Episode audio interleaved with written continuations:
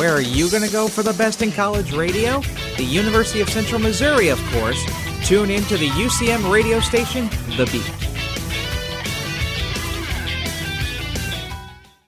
Welcome back to Voices of UCM. I'm your host, Olivia Gibbs, and this week we're on the air with UCM alum and current lease contracting officer for the General Services Administration, Kelly Nolan.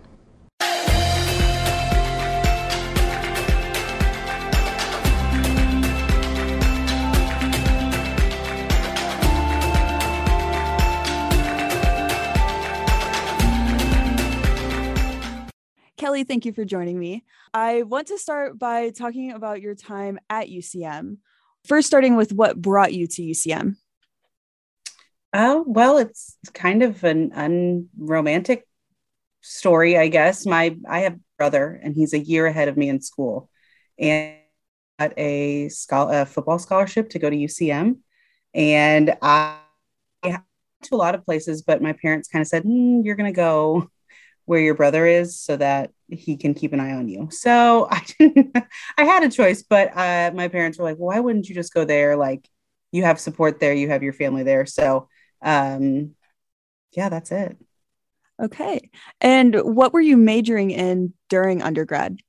So my undergrad is a Bachelor of Science in History. Um, and I came in doing and I don't remember the name of the actual degree, but I wanted to teach history uh, in high school. So I don't exactly remember what degree that was, but then I did, you know, that program for a year and uh, did some like shadowing at a high school and decided I didn't think I was cut out to handle high school students. So I switched to history so I could teach at a collegiate level. Okay. And was your master's also in history? Yes. So that's a master of arts in history. Um, and I I don't know if the program, if the history department still does like three tracks, but I did the enrich track. Um, I know there's one for public history, and I forget the other one. But so I did that, and um, I just went straight in as soon as I graduated undergrad. I went straight into grad school. Could you say what track you took again? You cut out. Oh, I think it's called the L enrichment track, okay. but I'm not positive if that's it. Okay. I know I'm not personally going for a master's, but I know most master's degrees um, have like an emphasis or something like that, or a specific track. Say that again. Um, I'm not going for a master's, but I know most masters have either like an emphasis or a track or something like that. Um, so after you decided you didn't really want to teach, so you said you wanted to do more of like the collegiate level? Yeah, yes.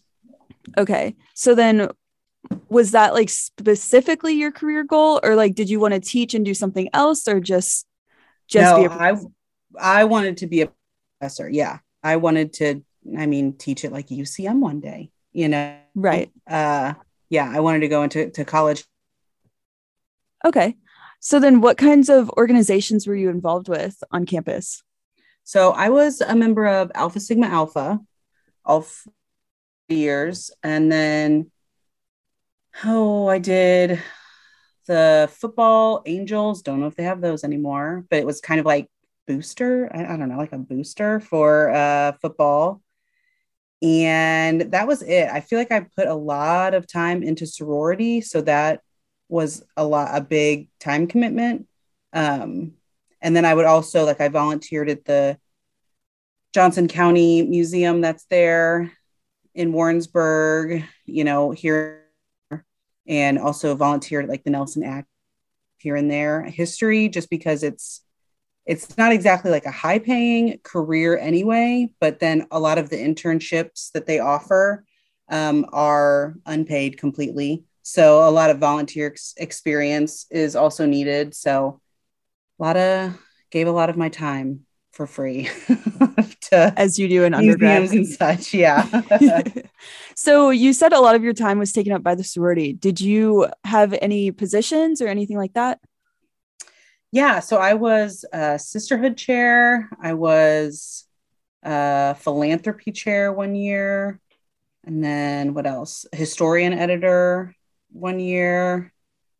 That would be it. But then just, I don't know, doing everything. It's such a time suck when you start getting really involved. You know, you volunteer to do something and say, well, I'll handle this, I'll handle that. So, but yeah, so I had those chairs each year and then just a whole bunch of other stuff. I lived in the sorority house one year and I feel like you're just in your own world when you do that. But absolutely, yeah, yeah, I am also in a sorority. I don't know if you can see it, but I have been sisterhood chair for my sorority and historian, so we have yeah. that in common. Mm-hmm. Yeah, and I totally understand the the time suck. We always tell girls during recruitment that the sorority is what you make of it. Um, for so sure, super yeah. involved members are always like go go go in the chapter yeah and it and that's you just enjoy it so much more when you give more to it because it's your baby then. So yeah right. right. So then you were also the philanthropy chair. What did you plan events for that? Yeah so our philanthropy is special olympics. So we used to again i don't know with covid or um, how things have changed we used to hold a special olympics basketball tournament in sedalia uh, each year, and it was really very large, um, coordinating like the athletes and sponsors and things like that. So that was the main event that we would do each year. And then uh, Greek Week and Homecoming, they always have a lot of philanthropy tied to them. Or if we would pair up with different fraternities for their fundraisers and their philanthropy. So that one was a lot of work. yeah, it still is. okay. and then you mentioned that your husband is a Delta Chi. Did you guys meet at UCM?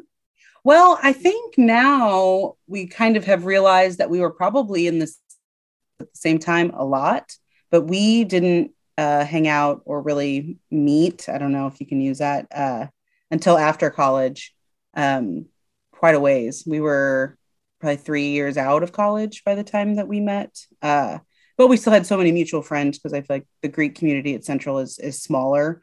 Yes. So you all, I mean, you're all friends with with everybody anyway. So yeah, we we even met through mutual friends that were Greek at Central. So yeah, I completely agree. The the Greek life at UCM is very unique in that it's so small that everybody gets to know each other and it's less of like a like a Mizzou where everybody mm-hmm. is just mm-hmm. constantly competing yeah, I'm we're about to go on a girls trip that we try to go on every year, every other year. And I mean, there's I think four sororities, four different sororities that are going to be on that trip. Just eight of eight of us girls, and we're all from UCM. And uh, yeah, it doesn't really matter which sorority we're, we were in, but we all just kind of bond on having been Greek at Central because its own it's its own special experience very very much so.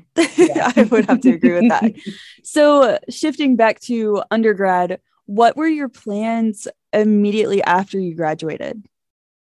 So after i graduated um graduate school or undergrad? Um let's start with undergrad. So undergrad i knew i went i knew i had to go to grad school. Um you have to have absolutely a master's and usually a doctorate to teach at the collegiate level. So i knew i had to go to master's.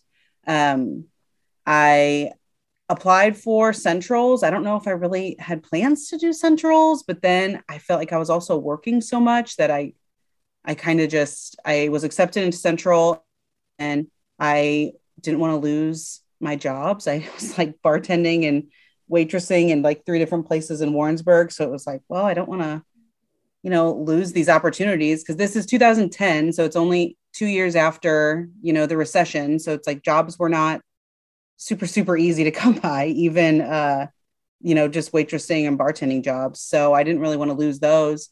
And uh just it was such an easy transition. You still have you still know the program so well when you go from undergrad to grad at the same institution. And our history department at central is like incredible.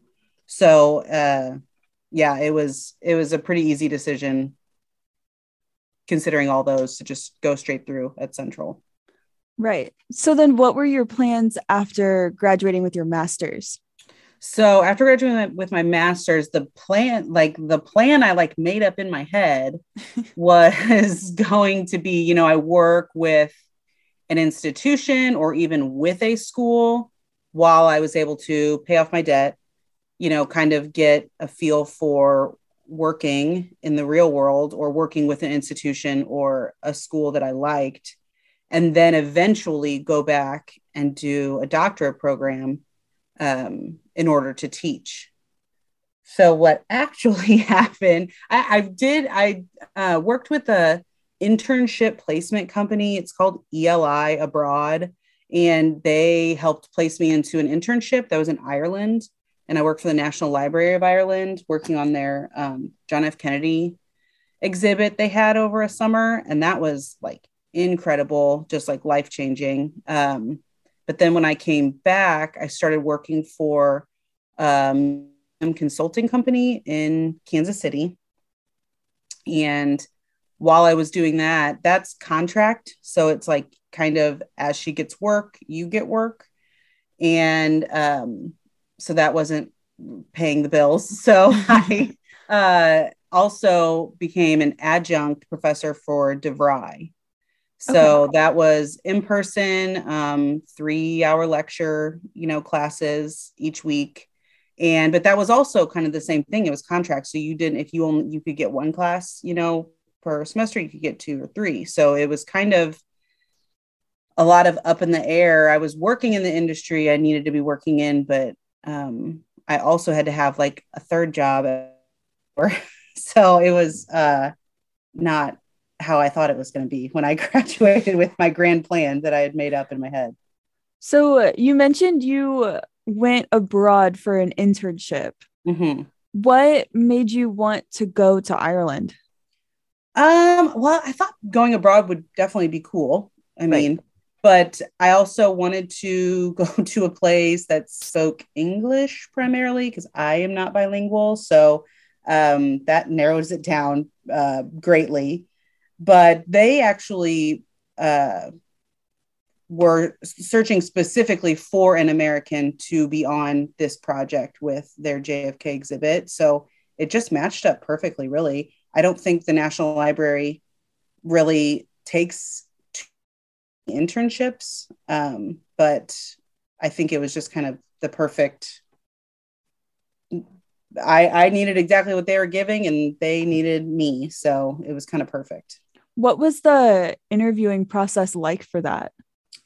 Uh, I had to do three interviews. Uh, the first one, first one was with ELI Abroad because they kind of screen you, and then the second one was with, I don't know what he would have been considered, kind of the the vice president of the library, just kind of a really high level general person, and then the third was with the woman who ended up being my boss while I was over there.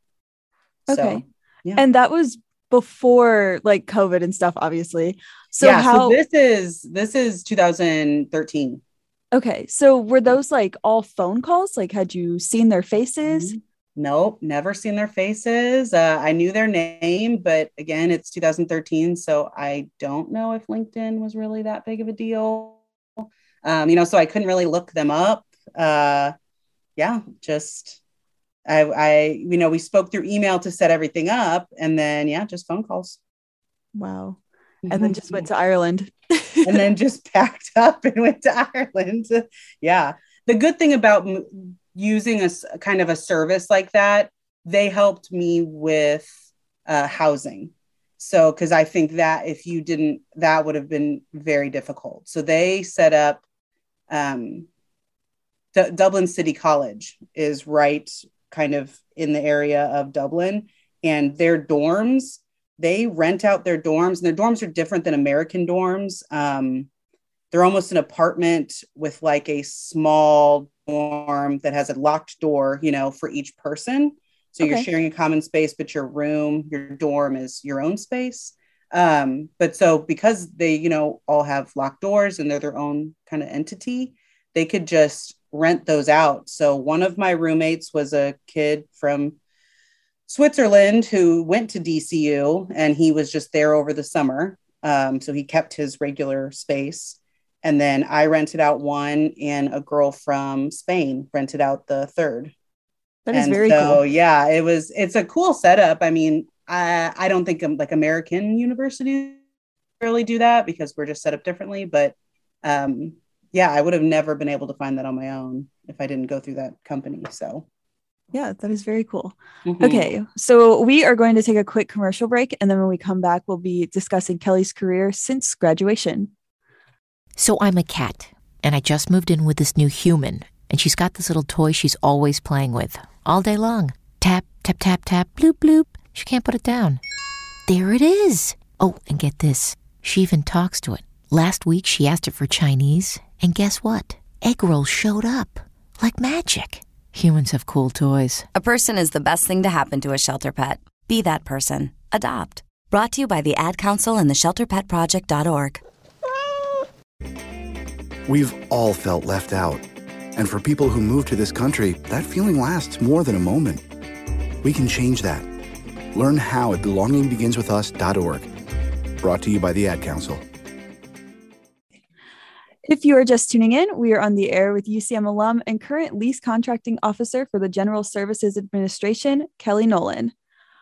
Okay, so we talked about after you got your master's, um, you went abroad and then you were working as an adjunct professor at DeVry. Mm-hmm. What what was that like? Did, were you enjoying that since that was like what you wanted to do? Yeah, yeah, I really enjoyed that, and it it was interesting. DeVry is obviously like a technical college, and so the people taking my classes they were just general survey classes. Um, one was history and humanities, which is kind of like an art history survey class, and then also contemporary history, which is just, you know, 19, oh gosh, no, 1890 through current day, you know, so they're all general knowledge history, but the students are definitely not there to learn history. So they weren't, ex- they didn't love history class, especially three hour lectures, uh, history class.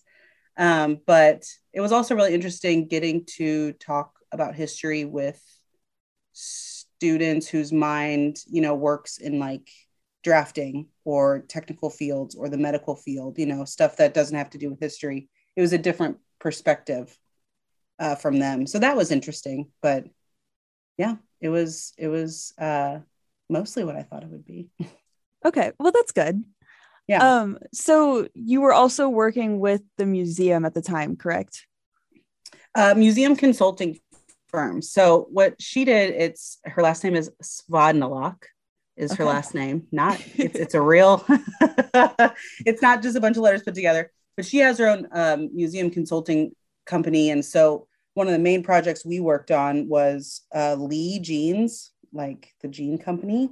Their headquarters was is in Kansas City, and they have a archive of you know their company's history that includes like an immense amount of uh, pieces to it. And they had some mold get into like their space. And so we had to remove the mold and we had to recatalog everything and we had to uh, then they contracted us to actually build out their archive, archive space so it was kind of a bunch of different assignments but in the same place and they just contracted us out for all of it. Okay. So then what was a typical workday like for you at that time like between those two jobs? Uh well, I also worked at a retail store, don't forget. Okay. Yes. so, so the classes were set in classes. So depending on the semester how many classes I had, I would either, you know, I would teach like Tuesdays and Thursdays or maybe just Tuesdays. Um so those were always set and then the work with Jean was kind of, I could let her know when I had the time. And she would almost say, you know, I kind of need like 20 hours of you this week or 15 hours out of you this week.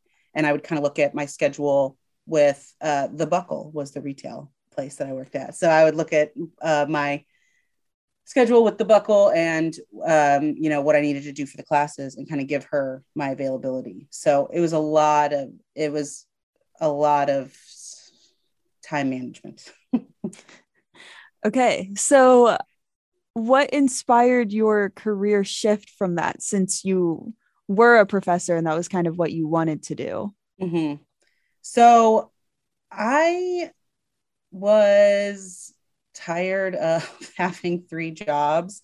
And fair. I also had to get off my parents' medical insurance. That was also a big shift. Um, so when I did that, I was able to work, you know, more hours at the retail store because they offered health benefits. So I, you know, would go up and work as many as I needed to get my benefits and then kind of, you know, work with Jean, got less and less. And then for there was one semester where DeVry said, we don't need you this semester. And then, um, you know, that we just don't have the enrollment that we'll need you to be doing this semester. They said, and we're really not semester. So, okay. So that's when, you know, I kind of worked through those two semesters just working at the retail store. And then, like, if Jean would need me. Um, and then finally, I, the real shift came from work. I worked at the Buckle, you know, all through even college and then obviously more after. But there was one woman who worked at the location. Her name is Mel, and she's like a staple at that store. I think she, she, she worked there since it opened, you know, and she's amazing. goodness. And her husband worked for GSA.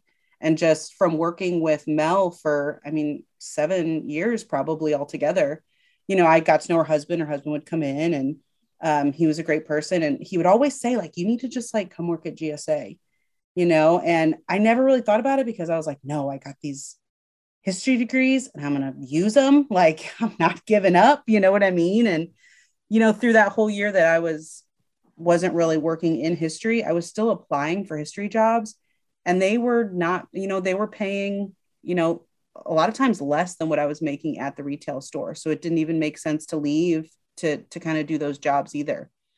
Uh, so finally I was like, okay, like I'll apply, you know, at GSA. And so I got it. And uh, I started working there not with really that many expectations because I was like, you know, this is completely different than what I went to school for. I don't really know. He he likes it, so I'll probably like it. Um, and I ended up loving it. So, what exactly are you doing as a lease contracting officer? So GSA, I feel like the, the easiest. It's a government agency, you know, like the Right. FBI is a government agency. Um, but what we do is we secure all of the leased space or the federal space or the land needed for other government agencies to do their job. So, you know, the FBI might come and say to us, we need an office space in um, Seattle, you know, and GSA handles all of that. And, you know, we handle the lease and all of that and the payment. And then FBI just pays us to do that. Um, we also handle like emergency leases, like uh, FEMA. You know, when FEMA comes into a space that has had an emergency, they can't just come in and you know serve the people. They have to technically rent the land that they put their trailers on, or rent the you know space that they have uh, medical centers at. And so we have to do that emergency leasing um, for them as well. So Okay. yeah. So, what is a typical workday like for you? Uh, so we work in regions. So the region we're in is Region Six. It handles Kansas, Iowa, and Missouri. And we just, oh gosh, we just work a lease. Like we have to. you're like, okay, I don't know what that means. Um, it's No, a I very long, like a lease to get a lease from, you know, the time that FBI says I need an office in Seattle to when the lease is signed and the FBI moves into that office space is like it can be like three or four years. Oh, So it's a very long process with, you know, a million steps in between. And so, but the lease contracting officer does the lease portion of it. So there's a section that, you know, gets all of the, we call them requirements from FBI. They say we want this, that, and the other thing. So they handle um, getting all that into a pretty package and handing it to me and our leasing specialists. And we basically tailor a lease to it and go out and find the space that fits that lease you know we you know that says we will we can provide fbi with a b and c and then we uh, write up the lease and then we hand it over to what would be the people who are going to build out the space. So you know if they say we need i don't know 15 offices and the lease that they uh, uh, the space they entered a lease with only has you know 10 offices then construction has to happen in there. So that gets handled before they move in. So but my portion is the lease portion. Lease that sounds like a lot. It's, it's a lot it's a lot yeah and it takes it's very complex and it takes a long time to learn like all of the ins and outs because there's so many laws and rules and executive orders and acts and bills, you know, that you have to be following right. at, at, at any one time. But once you kind of learn all of that, uh, you kind of get into a rhythm with all of your leases. Okay. That still sounds like a lot of stuff. what lot. what is your favorite part about what you do? Um, I think it's really interesting. It is not, you know, fast paced.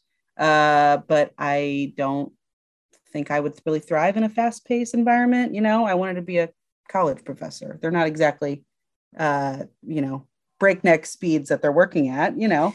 um, so I think I always wanted something that wasn't, that was slower paced. Um, but I just think it's so interesting getting to find out what this group of people needs in this city, you know, this random city in Kansas, you know, why they need this crazy equipment put into this space. Well, you get to talk to these people and find out the work they do every day, and it's interesting, you know. And then in that same day, you might be talking to another agency in a completely different part of the region that needs something completely different, and you get to find out about their needs and what they do day to day. And just it's it's really interesting getting to kind of see you get like you glimpse into so many worlds every single day, you know. So I think that would probably be my favorite part.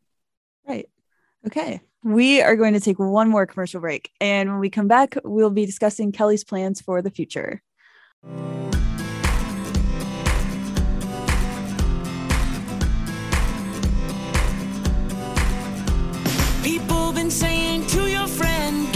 Different face, and posting on their feed, they're super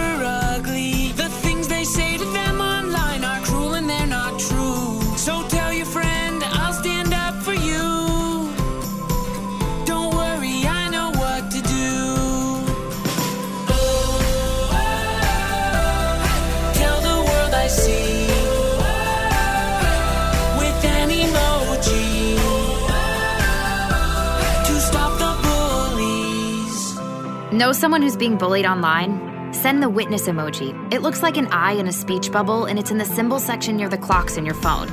You'll let the world know it isn't cool, and you'll let your friend know you care. Learn more about the witness emoji at iwitnessbullying.org. Brought to you by the Ad Council. If you are just tuning in, we are on the air with UCM alum and current lease contracting officer for the General Services Administration, Kelly Nolan.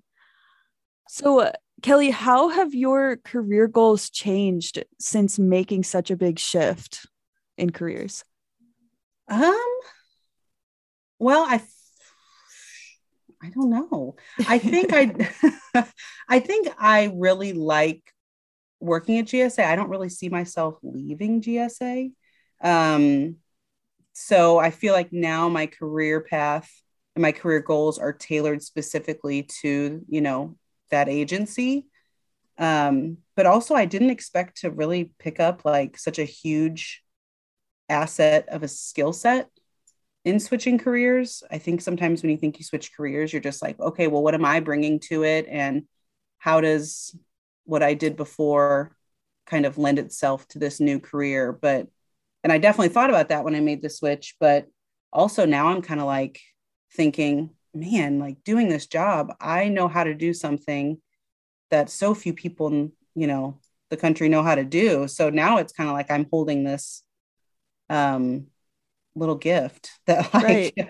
you know, so I I don't have to bargain uh with with you know convince people of of how valuable I can be when it's like, well, there's simply not a lot of people who know how to do this. So it's kind of nice. Right. So do you see yourself ever going back and getting a doctorate to teach in college or are you kind of like I really like this. I I've done teaching. I'm good.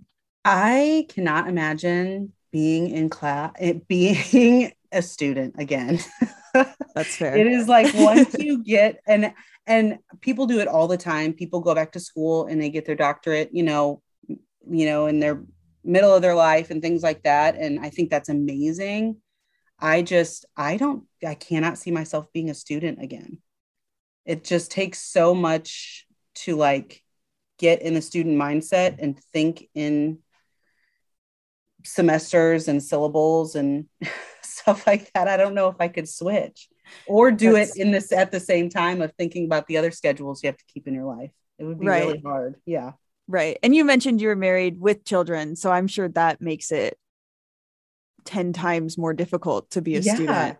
Yeah. But I know people who have kids and they like go back to school while already having like a full-time job. It's incredible. I I don't know. I never had an appreciation for people who could go back to school after being out of school for a long time, you know, until being out of school for a long time.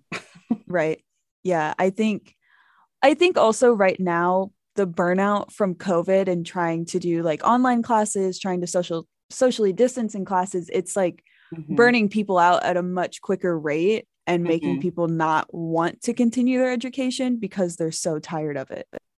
Yeah and that was another thing whenever uh, they were kind of saying that class availability whenever i was teaching like class availability is low and it's probably going to get lower is because there were so many people switching to completely online um, type models and i did not want to you know i didn't want to teach online. Like i liked lecturing and being in the classroom. And uh, yeah i think the switch is so much on online and i don't know if that's really better for uh, you know like college courses. I'm not in college right now in a virtual setting so i can't you know i'm biased but i don't think i would have done as well if i was in a completely virtual setting in a classroom you know? So i, I don't know how students do it today. Yeah as somebody who is going through it it's not ideal but it is interesting to see because the the online degree the appeal of like getting your degree completely online i feel like was getting a lot of attention and then covid happened and mm-hmm. all of these people were like oh my goodness i need to be in person i need to be in class like i can't learn online. And i was like i thought we were like i thought that was the switch like i thought that's what people wanted. Yeah yeah i agree. And especially at like the high school level i feel like high schools all, all seem to be like excited to like no we'll just do zoom classes. And then it's like after a year and a half of it they were like please god let me go back to a classroom. Yeah i have i have two younger sisters. One just graduated last year from high school and the other one's a sophomore in high school this year. And they both were like can we do some activities? Mm-hmm. like can mm-hmm. we go back to class? Like they were very ready to get back in school. Yeah yeah um, so speaking of COVID, how has that changed the work environment for you, if at all? So we shut down. Well, I say shut down. We went fully virtual.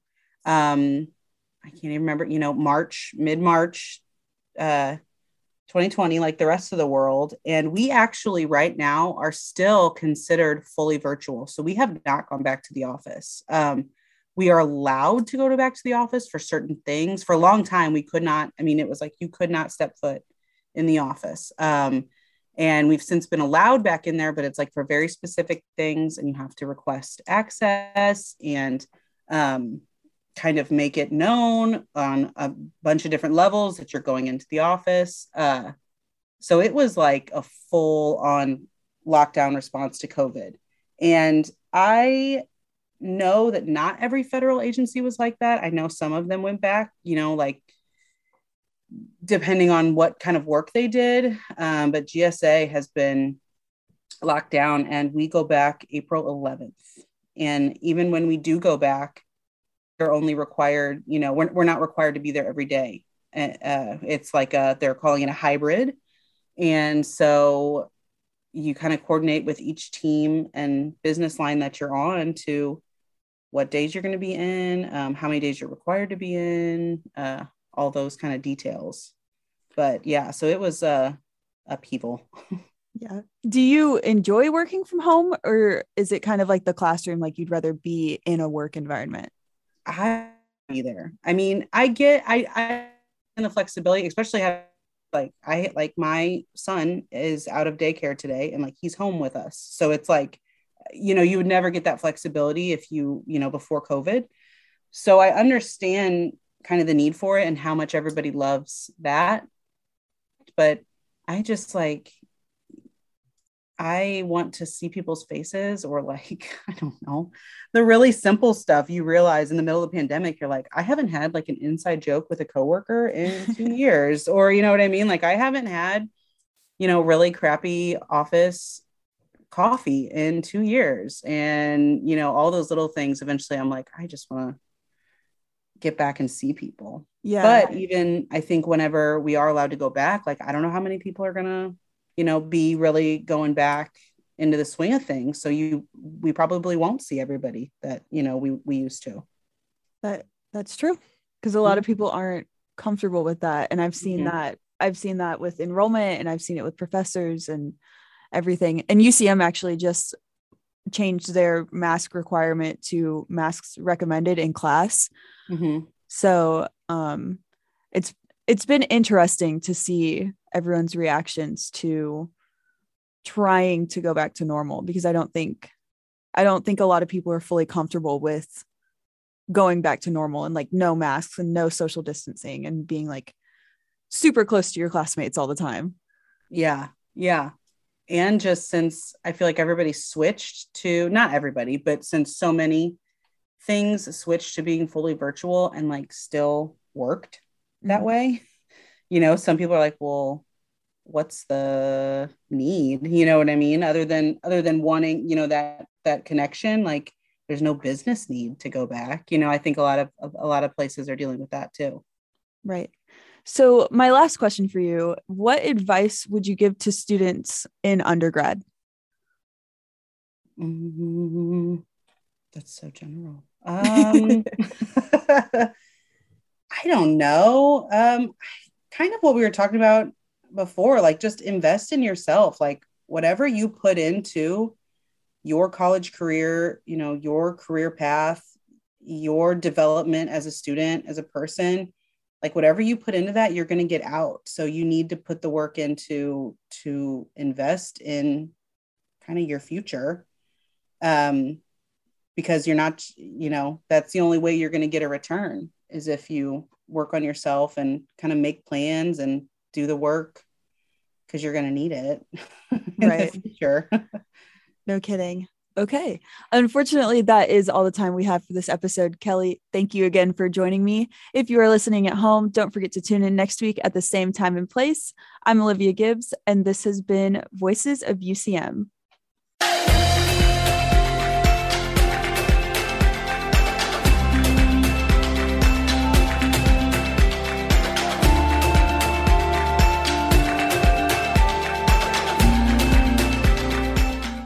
Did you know that the University of Central Missouri has been leading innovation for nearly 150 years? With more accreditations and more qualified faculty members, our commitment to academic success is unparalleled. And we make sure every student receives the support they need to graduate on time and with less debt. So, whatever opportunity you're looking for, make your impact sooner at UCM, with campuses located in Warrensburg, Lee's Summit, and online. Find out more about UCM and the power of opportunity in action at ucmo.edu.